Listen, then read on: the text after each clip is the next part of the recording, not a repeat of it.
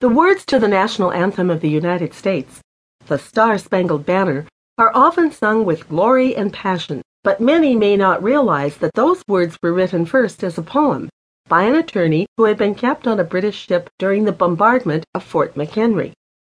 The fort guarded the entrance to Baltimore Harbor, and the attorney, Francis Scott Key, was on the ship seeking the release of a friend who had been captured by the British as they invaded Washington, D.C. Key's words told the story of what happened. That is the culmination of this book, The Battle of Solomon's Island. This fictional battle is set in a real geographical location that the British, fresh from their victory, had to sail past on their way to invade Baltimore.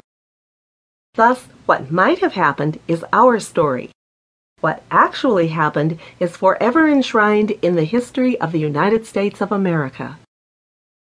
Herein are the words of the famous witness to the bombardment of Fort McHenry. Oh, say, can you see by the dawn's early light what so proudly we hailed at the twilight's last gleaming? Whose broad stripes and bright stars through the perilous fight, o'er the ramparts we watched were so gallantly streaming? And the rocket's red glare, the bombs bursting in air, gave proof through the night that our flag was still there.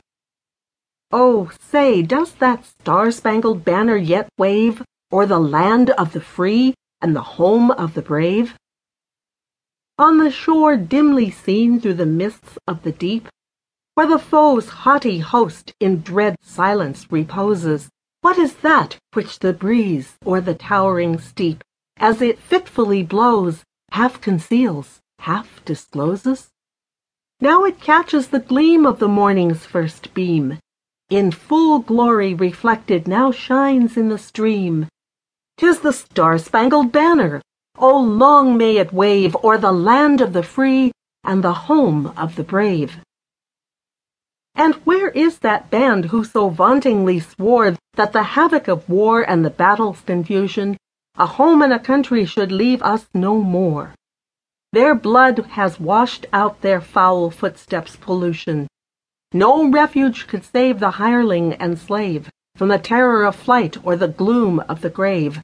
And the star-spangled banner in triumph doth wave o'er the land of the free and the home of the brave.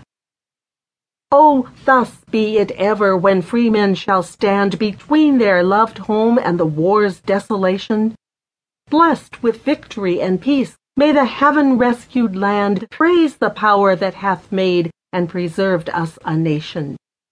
Then conquer we must when our cause it is just, and this be our motto, in God is our trust. And the star-spangled banner in triumph shall wave o'er the land of the free and the home of the brave.